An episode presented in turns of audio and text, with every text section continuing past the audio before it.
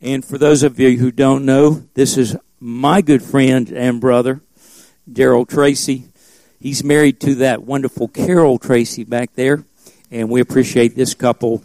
They do a lot for us. Uh, Darrell serves in as the leader of our Touch Points ministry. We just did a uh, another Touch Points. We haven't made a big deal out of it. It's kind of the right hand not knowing what the left hand's doing, but we just did another Touch Point at Heritage Elementary uh, over Christmas, and bless those teachers down there. So thank you, Darrell, for all that you do in so many areas. And uh, let me pray for you one more time okay. as you come to right. to preach. Father, we thank you for Darrell and Carol Tracy. Thank you for the divine presence of God we sense and know in them. Uh, thank you for Darrell's gift of preaching and studying the Word and being able to break this out for us today. Uh, I pray that as he serves it up, we will have ears to hear, hearts to receive, that you would do uh, wondrous things through us and let your word not return void as you promised it would do. And uh, we would see Jesus in Darrell today, and I know that's what he would want most of all. So I pray for, now for a double portion of anointing on him as he comes to preach. In Jesus' name. Everybody say amen. Amen. All right. Show a little love to him, too. Can you give him a little applause? Good. Am I on? Okay. Couldn't see the light on that thing. So, well, uh, you know, this is the last day of 2023, and uh, often when we're going to a new year, we try to set some goals and things, and uh, that's very a very good practice, and I recommend you do it. But sometimes the holidays kind of get us a little out of out of our routines and out kind of get chaotic. So something I try to do at the beginning of the years, I kind of try to recalibrate, get back to basics. So the title I I recently. Uh, was listening to a fellow on a podcast or something. I don't don't really recall where, but he he said that uh, the author of the book uh, Seven Habits of Highly Successful People indicated one important concept was to keep the main thing the main thing. So that's that's what I'm going to talk about today: keeping the main thing as the main thing. In other words, don't let all of these distractions and this chaos in the world get you off uh, off base, uh, off where you need to be going. I'm essentially going to cover two areas that help keep us grounded and on track with the Lord. And I'm not saying these are the only two things necessary. I'm just saying that they're two very important keys. So, uh, with that being said, let me let me say a little prayer, and then we'll go forward. Father, we do thank you for your word. We thank you for your Son Jesus Christ. We thank you for uh, the opportunity, Lord, to come together as the body of Christ to, for, in your presence to hear your word proclaimed. And we just pray that it would uh, fall on good ground today and it would bring forth good fruit for your glory and for your honor. We do it, pray in Jesus' name. So, my text for today is a very familiar scripture if you've been in the Lord very long. It's found in Proverbs chapter 4, verses 20 through 27. And I'll be reading those from the New King James Version.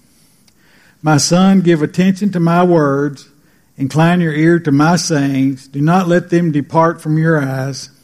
Keep them in the midst of your heart, for they are life to those who find them and health to all their flesh. Keep your heart with all diligence, for out of it spring the issues of life. Put away from you a deceitful mouth and put perverse lips far from you. Let your eyes look straight ahead and your eyelids look right before you.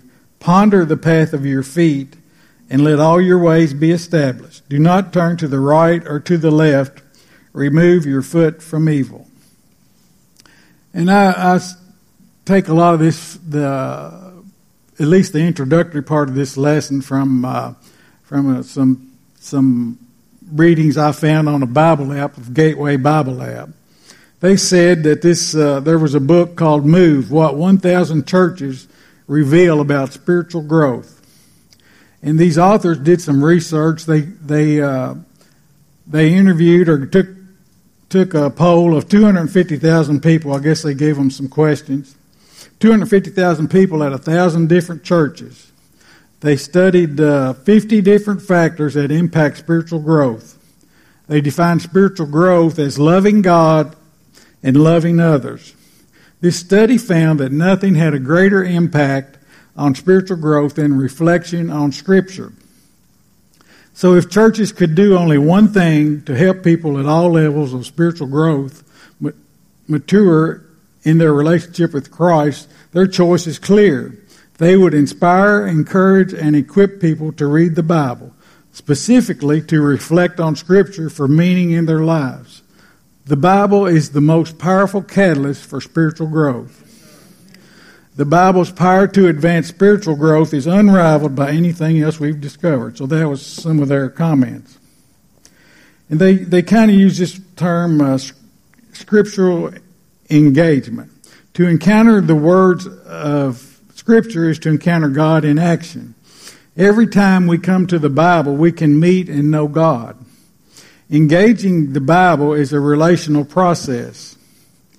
The primary means by which God can engage the believer. When it comes down to it, having a deep, meaningful relationship with God is what we want in life. It's what we were created for. J.I. Packer wrote a book about knowing God And in it, I think he says the chief aim of knowing God is, or the chief aim of man, excuse me, is to know God and to make him known. Now, the reason Jesus came and suffered a horrible death on the cross was so that we could have eternal life. So, what is this eternal life that Jesus gives? Well, he tells us himself in his when he in his prayer in John chapter 17, which is the last prayer a recorded prayer that, well, it's the next to last recorded prayer before he went to the cross. The, the last one was obviously not my will, but thine be done. But as part of this prayer in John 17, he said, This is eternal life, that they may know you, the only true God, and Jesus Christ, whom you have sent. So, what's the best thing in life? It's to know God. The, and the Bible is the means by which we get to encounter God. We get to know Him and enjoy Him and fulfill our purpose in life. So by reading God's writ- written Word, we get to know His living Word. And the living Word is Jesus Himself. I know when I'm reading or studying Scripture, something jump off the page at me or I get a new revelation, it's a, it's a great revel, it brings great joy to me and it's just a way of relating and communing with, with the Lord. And it brings great pleasure to think that He would specifically uh, reveal something to me or speak to my heart. You know, I mean, there's 8 billion people on the planet, but somehow He's talking to me specifically.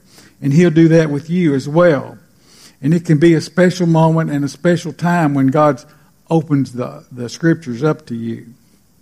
Now, like I said, most of this concept is taken from the Bible Gateway app, and it has to do with the word engagement, scripture engagement. Now, when I think of engagement, one thing I think about is uh, is marriage. You know, you, most people get engaged before they get married, so they engage one another. Well, as far as my current bride, I can tell you how ours how ours went. Uh, we we met right here in this room right here, right where we're all sitting. So one Wednesday night after church, I said, "Would you like to go to Shoney's and get a piece of pie?" And uh, so we did. We went to Shoney's and got a piece of pie and had some good conversation. It went really well. At least I thought it did. so the next night, uh, I. Um, I, I thought, well, I'm just going to call her. I just wanted to call her, really. So, so I did. I called her, and I made up some reason why I called. You know, I don't remember what I told her, but at the end, I came came came clean. I said, you know, I really just called because I wanted to talk to you some more. And from that point on, for about the next 11 months, I would say that we talked almost every night, probably at, at least 95% of them. A lot of them I ate dinner at her house, but uh, but so we got to know each other real well. My, my initial reason was just to get to know her. But as I got to know her, our hearts connected, and and the rest is history, as they say. What's it been? 29, going to be 30 years this year. But anyway, my point is uh, that's the way the Holy Spirit is. He he he pursues us. God pursues us by His Spirit come to Him and have communion, have conversation, have fellowship, just like Carol and I did. And He wants us to, to be in a relationship with Him.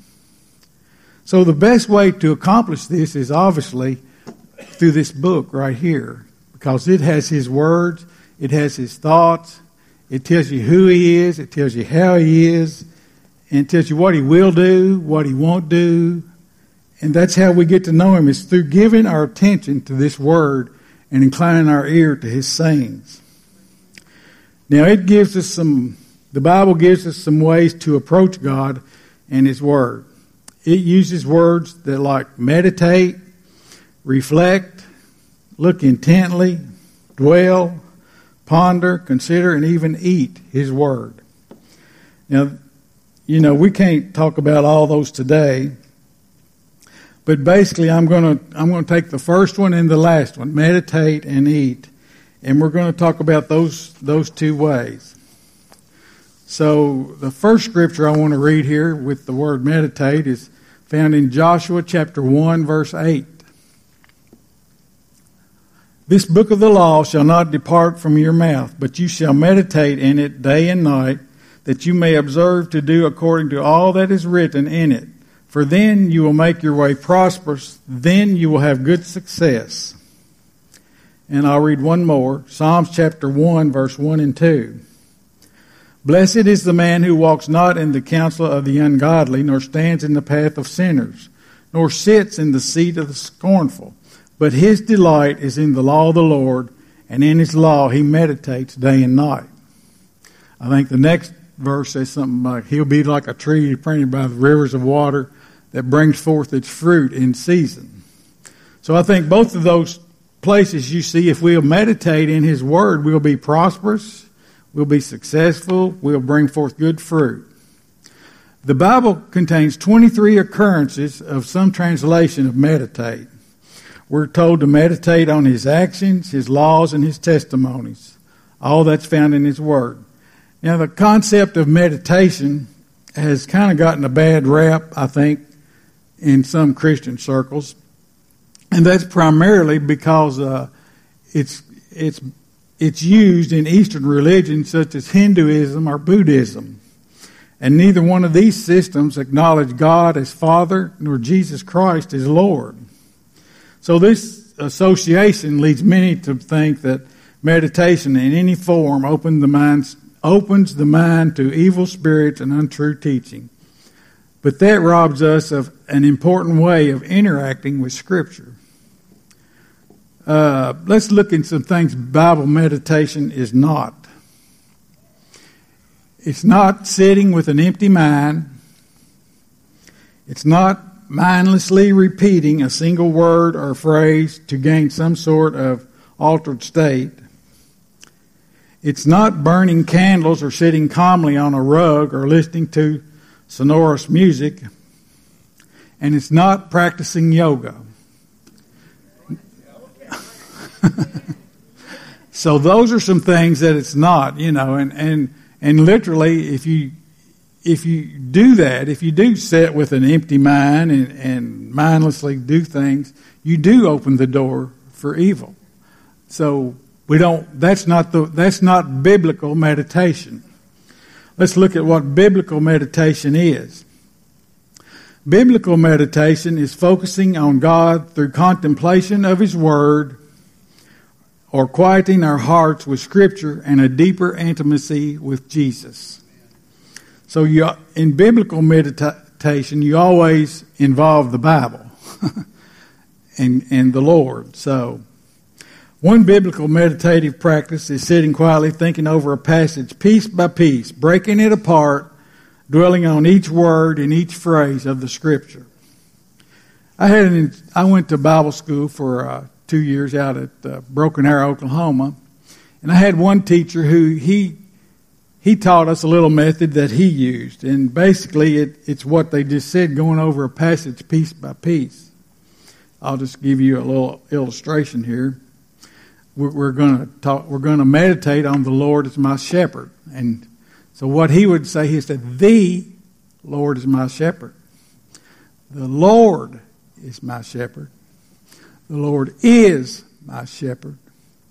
The Lord is my shepherd. The Lord is my shepherd.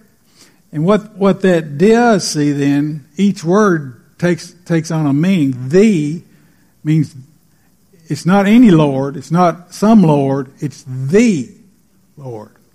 And He's the Lord. The Lord, the Lord of heaven, the Lord of earth, the God of the universe. We're not not any, uh, the president's not my shepherd. The mayor's not my shepherd. Uh, Dave, he just stepped out, okay. you know, Carol's not my shepherd. The Lord is my shepherd. And he is my shepherd. He didn't used to be. He's not going to be. He is today my shepherd. And he's my shepherd. Now he can be your shepherd too, but he's a, he's my shepherd. That's that's the meditation. And then shepherd, obviously, he leads me, he guides me, he helps me, he keeps me safe. So that's just uh, just a little illustration of of one way to meditate. It's not the only way. I've done some meditation. A couple of phrases I've meditated on in the last few days. One of them is, uh, let me let me see if I can pull them up. Uh, the seal. I've been sealed with the Holy Spirit. He's put his seal on me. And that's the guarantee of, of who he is. I've been sealed. Another one was the unity of the body, you know. Uh, I forget that one exactly. There's, there's a whole phrase, unity of the body of Christ. So it's something we can practice and, and it'll open up the scriptures to you and, and teach you certain things that you wouldn't otherwise get.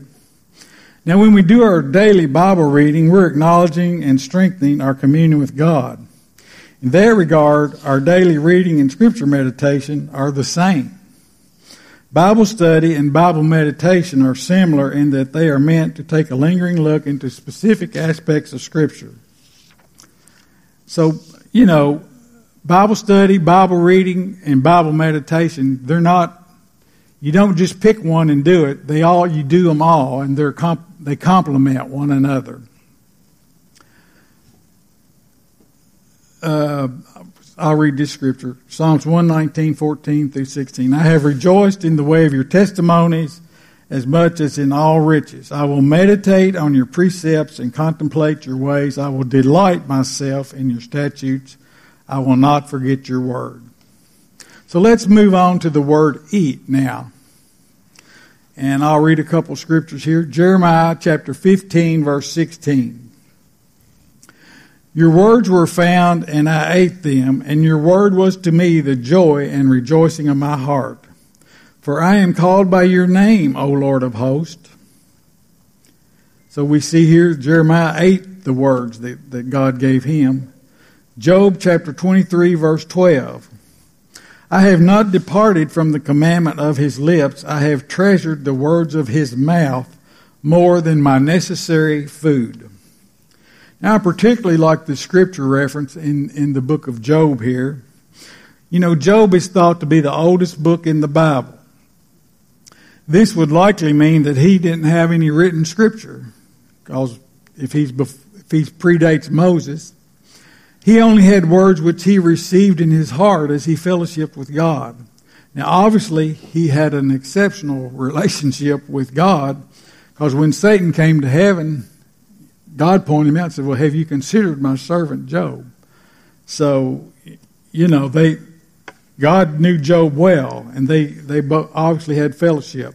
For some reason, which I don't know the reason, Satan was given permission to attack Job.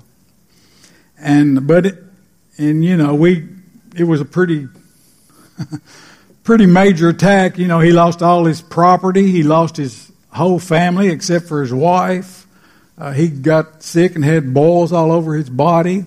And this and then he had these friends, friends come and try to try to reason with him. Cause It was all because of his sin in his life, and uh, you know I don't know that we ever understand the reason. In the in the in the end, I think you know God just said, "Hey, I'm God, and you're not. You're not, and uh, your righteousness is not going to cut it.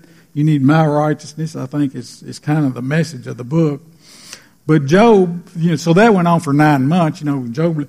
In the end, he came out with more than he had in the first place. So I have to think that the reason for his overcoming was because he treasured the words of the Lord's mouth of greater importance than his necessary food. Now we have a distinct advantage over Job because we got a compilation of 66 books that are God breathed and inspired to use for fellowship with God. So we need to take advantage and partake of the Word of God so that we can be overcomers. And we also have the words of Jesus to confirm this. When he'd fasted for 40 days at the beginning of his ministry, and the devil came to him and said, Well, if you're the Son of God, why don't you just turn that stone into a piece of bread? And Jesus responded with a scripture from Deuteronomy 8 3. So Jesus knew the scriptures, right? He, he had them, he, he knew them well. He in essence, he was the author of them, but I guess in his humanness, he had just learned them. So, but he said, man does not live by bread alone, but by every word that proceeds from the mouth of the Lord. So Jesus is saying that man needs God's word to nourish his spirit just like he needs natural food to nourish his body. Now, another example of Jesus using the metaphor of eating the word of God is found in John chapter 6. The setting in this chapter is that on the previous day, Jesus had fed 5,000 people, men, 5,000 men, plus however many women and children were there, with fishes and loaves, five fishes and two loaves from a little boy's lunch. And afterwards, after this, you know, I guess they needed to do something. So the disciples got in a boat, went across the Sea of Galilee to the city of Capernaum. And then later that night is the story where Jesus came walking on the water, and he got, he went over there with him.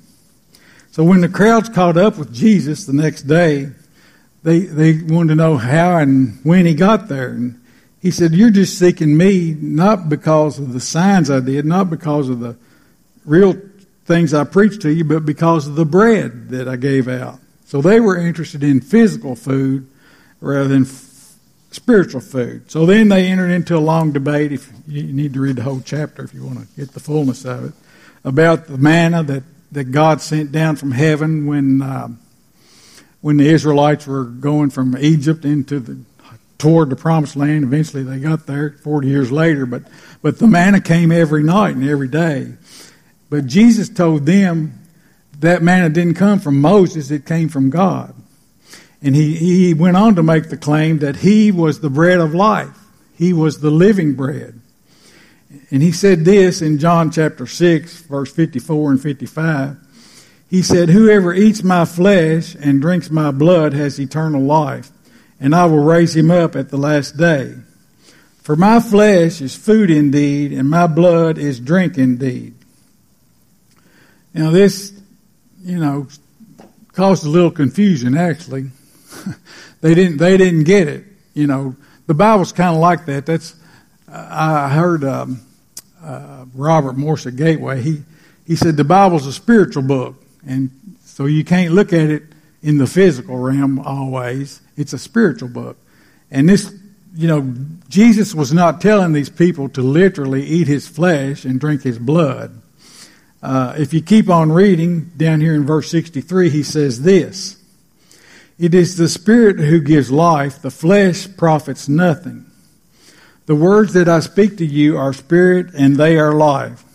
So Jesus is saying that his words are spiritual food and eternal life. He's not talking about eating his body. He's not talking about drinking his blood. He's talking about spiritually partaking of him and his word, through his word. And that's how we partake of who Jesus is. It's through his words. You know, the words of Scripture, you can find metaphors where they're referred to as milk for newborn babes, as sweeter than honey, and as meat for mature believers. All of these are references to something which is eaten. Now, I have another little personal illustration here that kind of combines these eating and meditating. At our house, Carol and I have two very different eating styles. Once you uh, fix the dinner, get it on your, get it on the table, ready for dinner. Say the blessing. You know, I'll, then you, you know, we'll take off and get started and get eating. Well, usually, uh, the kind of the way it goes is I'm pretty much done before she gets started real good. And uh, but she takes her time. She she puts her spices and she puts her sauces, sauces and whatever else she might extra she might have to put on top of everything. And she eats real slow, real slow, and seems to enjoy and savor the meal. The point is, you know, I'm trying to make is it's good to read your Bible and things, but you need to mull over and consider every word, every phrase, and, and use her method. Take your time and mull over the scriptures, uh, reflect on them, enjoy this time of communion and fellowship with the Lord when you're reading His Word. So the first key then is to, to attend to His Word, incline your ear to His sayings. The second key I want to talk about today is found in verse 23. You know, you could take any one of these verses and come up with some stuff, but uh, if you do verse 23, 24 through 27 will kind of be the fruit that follows. So verse 23 said, Keep your heart with all diligence, for out of it spring the issues of life. Now the word keep in Hebrew is N-A-T-S-A-R, netzar. And according to Strong's Concordance, it, it means to guard, to protect, and to obey. So to guard and protect our heart, we should keep it away from evil. To maintain our heart is to keep, keep it healthy by feeding it with spiritual food. To obey our heart is to walk in obedience to that inner voice that gives you a check about an activity or a decision in your life. The Pharisees were asking Jesus about this one day. They didn't, they didn't know why that uh, the disciples didn't observe their tradition of washing their hands before they eat. So here's what he said in Matthew 15, verse 17 through 19. Do you not yet understand that whatever enters the mouth goes into the stomach and is eliminated? But those things which proceed out of the mouth come from the heart, and they defile a man. For out of the heart proceed evil thoughts, murders, adulteries, fornications, thefts, false witnesses, and blasphemies. So this scripture gives us a clear reason for the need to protect, maintain, and obey our hearts. I want to look at two, uh, two biblical examples of this. First example is Samson. Now, Samson is one of those biblical characters who uh, his mother was barren, but then a man of God came to her. Actually, an angel came to her, and they, re- she and her husband, who his name was Manoah, received a blessing uh, that, of this son. But as part of that blessing, they were instructed that their son was to be a Nazarite. And basically, a Nazarite meant that they were consecrated to the Lord. And there were three uh, outward observances that were necessary for to, for a person to remain a Nazarite. They were to abstain from wine and all other grape products. They were refrain from eating, from cutting their hair, and they shouldn't become ritually impure by contact with corpses, even those of family members. So Samson lived by these vows and served as a judge over Israel for 20 years. And in Judges chapters 13 through 16, we see that he had a weakness, and it primarily was his desire for female companionship. So in that area, he did not guard his heart, but yielded to his flesh.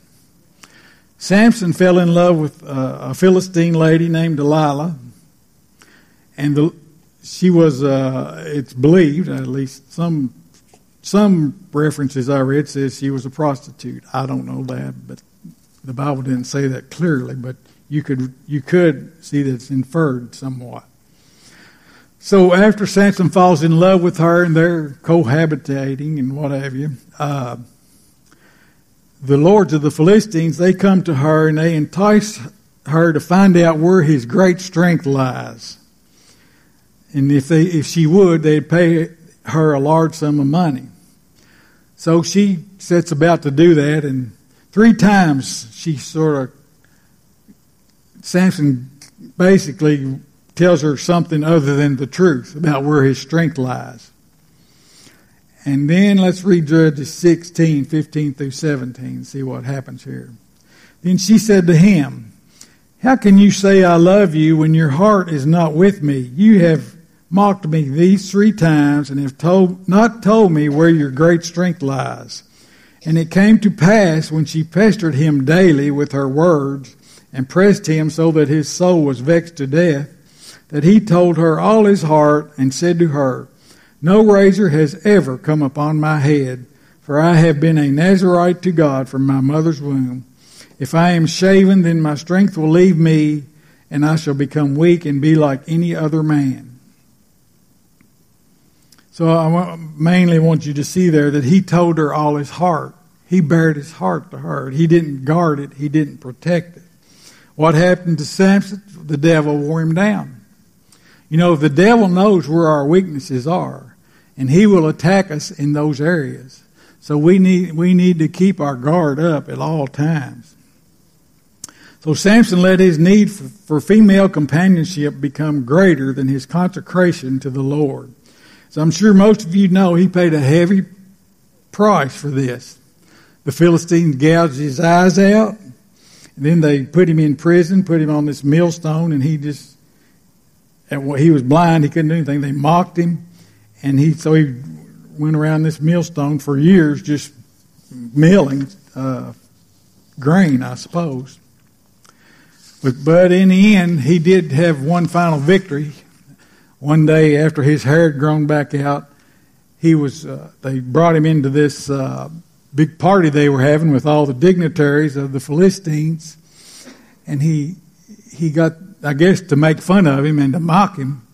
But he asked the boy who was going to position him there, said, Put me between the two main pillars of this, this temple here.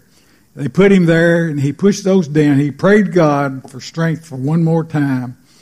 And he pushed those pillars down, and he killed 3,000 Philistines that day, which was more than he'd killed in his uh, entire 20 years as a judge over Israel. Now, in reality, Samson's strength didn't come from his long hair, it came from his heart and his consecration to God. You know, you don't. Uh, he he had previously had a day where he'd gone out and killed a thousand Philistines with the with the jawbone of a donkey. You don't kill a thousand. I don't care how good a shape you're in or how toned your body is. You don't kill a thousand people with natural human strength. That was an anointing from God. That was a supernatural empowerment because of his consecration to the Lord. So that that's how he did that. So it wasn't really his hair that did it, it was his heart, and not guarding his heart was what took him down. And, and let's look at another young Israelite, pretty familiar person. His name is Daniel. Daniel lived in Israel during the time that uh, Nebuchadnezzar, king of Babylon, conquered them. And so Nebuchadnezzar instructed the chief of the eunuchs to select some of the healthiest and brightest young men in Israel to come and serve in his court, at, at his palace. And those men who were selected, they were going to be familiarized with Babylonian culture and, and receive educational opportunities. In addition, they would receive three years of training and a daily provision of the king's delicacies and wine. What was Daniel's response to this opportunity? Well, Daniel purposed in his heart that he would not defile himself with the portion of the king's delicacies, nor with the wine which he drank. Therefore, he requested of the chief of eunuchs that he might not defile himself. Now, God had brought Daniel into the favor and goodwill of the chief of the eunuchs. So Daniel purposed in his heart not to defile himself. one little side note here for, you know, this is this is uh, a little bit of a touchy subject, but uh, the Nazarites didn't drink any wine or grape products, and and Daniel, in the end, is going to choose not to drink the wine or products. So for those of us who are teetotalers, that's a good, pretty good confirmation, isn't it? These two guys were consecrated. Uh, the well, I'll just let it go with that. you know, it's, it's just best don't mess around with stuff, and then you won't get pulled into it. So, but anyway. Okay, so what was the result of Daniel's decision to not defile himself? Well, most of you probably know the outcome. Daniel requested he and his three friends be allowed to have a diet of vegetables to eat and water to drink for 10 days. How many up for that? All vegetables and water, no, no delicacies, no wine, no anything. So, that would do us all good, I think. I know it would do me good. Let me just say that. At the end of these days, they were compared to those eating the king's delicacies and drinking wine, and their appearance exceeded the others. They stayed on this diet and finished their training, and then had to go before the king for an interview with the following result Daniel chapter 1, verse 19 and 20. Then the king interviewed them, and among them all, none was found like Daniel Hananiah, Mishael, and Azariah. I think that's Shadrach, Meshach, and Abednego after they changed their names. Therefore they served the king. And in all matters of wisdom and understanding about which the king examined them, he found them ten times better than all the magicians and astrologers who were in all this realm.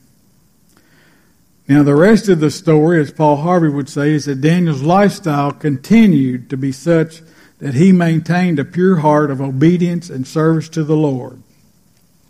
A few years later, a new king named Darius, under a new king named Darius, Daniel had risen to the top of the advisors in, in the king's court. But some of his advisors became jealous of Daniel, so they came up with a scheme for his downfall.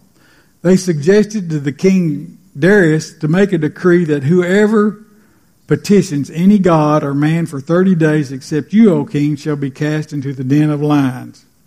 And I guess the king, you know, he thought, well, that's great, man. Yeah, I'm the main, main guy around here. So, so he said, sure, guys, go ahead and do that. So Daniel knew about this decree, but it didn't deter him from going to his room, kneeling down before an open window toward Jerusalem and praying three times each day as was his custom. The king's other advisors blew the whistle on Daniel. The king was very sorry this had happened, tried to free Daniel from this sentence, but in the end, reluctantly, he had to honor his decree and threw Daniel into the lion's den. Once again, God honored Daniel's heart to maintain his heart for the Lord and delivered him from the lions. The king then sentenced the accused advisors to the lion's den where they were all killed with their families. And then, even beyond that, the king wrote this decree found in Daniel 6 25 through 27. Then King Darius wrote to all peoples, nations, and languages that dwell in all the earth Peace be multiplied to you. I make a decree that in every dominion of my kingdom men must tremble and fear the God of Daniel. For he is the living God and steadfast forever. His kingdom is the one which shall not be destroyed that's good news. And his dominion shall endure to the end. He delivers and rescues, and he works signs and wonders in heaven and on earth, who has delivered Daniel from the power of the lions. So we see all three principles of keeping your heart in these examples. Samson didn't maintain his level of consecration, thereby allowing himself to be weakened to the point where he told Delilah all his heart and suffered severe consequences. Daniel kept his heart pure to the level that he only ate the prescribed diet. He also maintained his heart with a daily prayer life. He obeyed his heart regardless of potential consequences. Through the favor of God, Daniel became one of the top four men in the Babylonian Empire. Two quotes I found that kind of relate to this subject of keeping your heart. The first one is uh, when you choose what to watch or read, You are choosing what your future and thoughts. You are choosing your future, your thoughts, and your perspectives. Only consume what you would like to become. The second one is when a man can't find a deep sense of meaning, meaning they distract themselves with pleasure.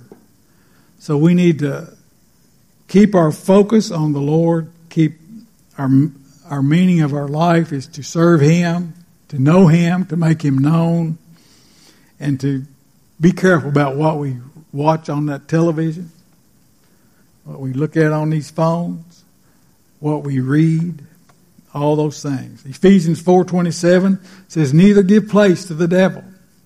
In context, it's primarily talking about anger. Uh, the verse is the verses before it lead up to that. But I would say don't give the devil any place or any opportunity to influence you in any situation. If we won't give him a place, he won't have a place. James 4 7, submit to God, resist the devil, and he will flee from you. This is good advice for guarding your heart. Submission to God is the first step. However, as long as you're in this world, just know this you're also going to have to resist the devil. Okay. So we need to maintain our focus and diligence to guard our hearts from the enemy and his tactics. I like the praise team and the altar ministry folks to come on up. So why should we attend to the Word of God, incline our ear to His sayings? I, I looked up a few metaphors. The Bible is alive and powerful. It's sharper than a two-edged sword. It is truth.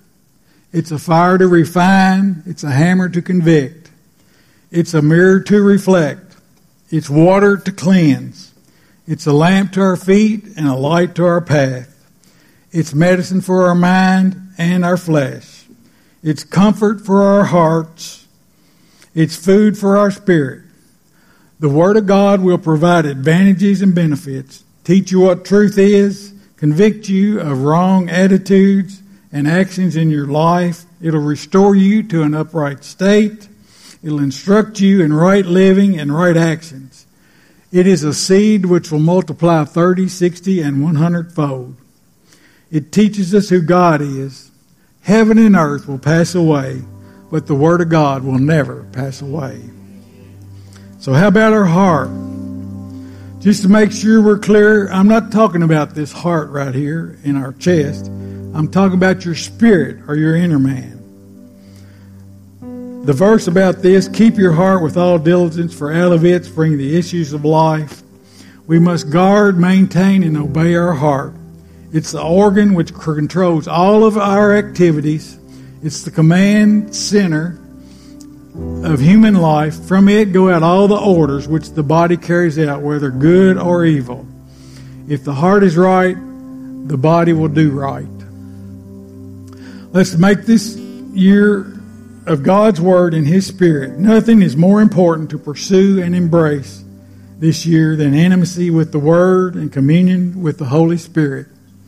We do this by attending to His Word, inclining our ears to His sayings, keeping our hearts with all diligence.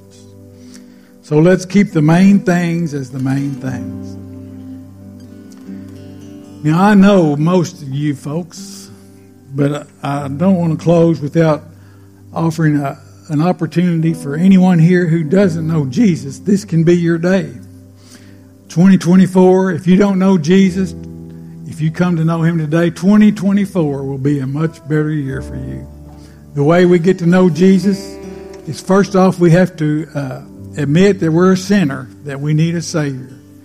We have to be repent of our sins, ask God to forgive us our sins, and then we have to believe that Jesus was the Son of God, that He was born of a virgin, that He came to this world, lived 33 years, and offered himself up on a cross as a sacrifice for our sins and shed his blood so that we could we could be forgiven. So we repent of our sins. We ask Jesus to come into our hearts and make him our Savior.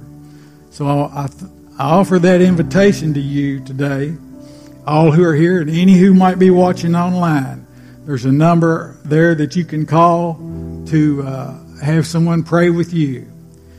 So, as we sing this last song, if if anything I've said, if you want prayer for anything about anything I've said, or if you want prayer for salvation, we have these folks right here and right here to pray with you, and I'll be right down here. So.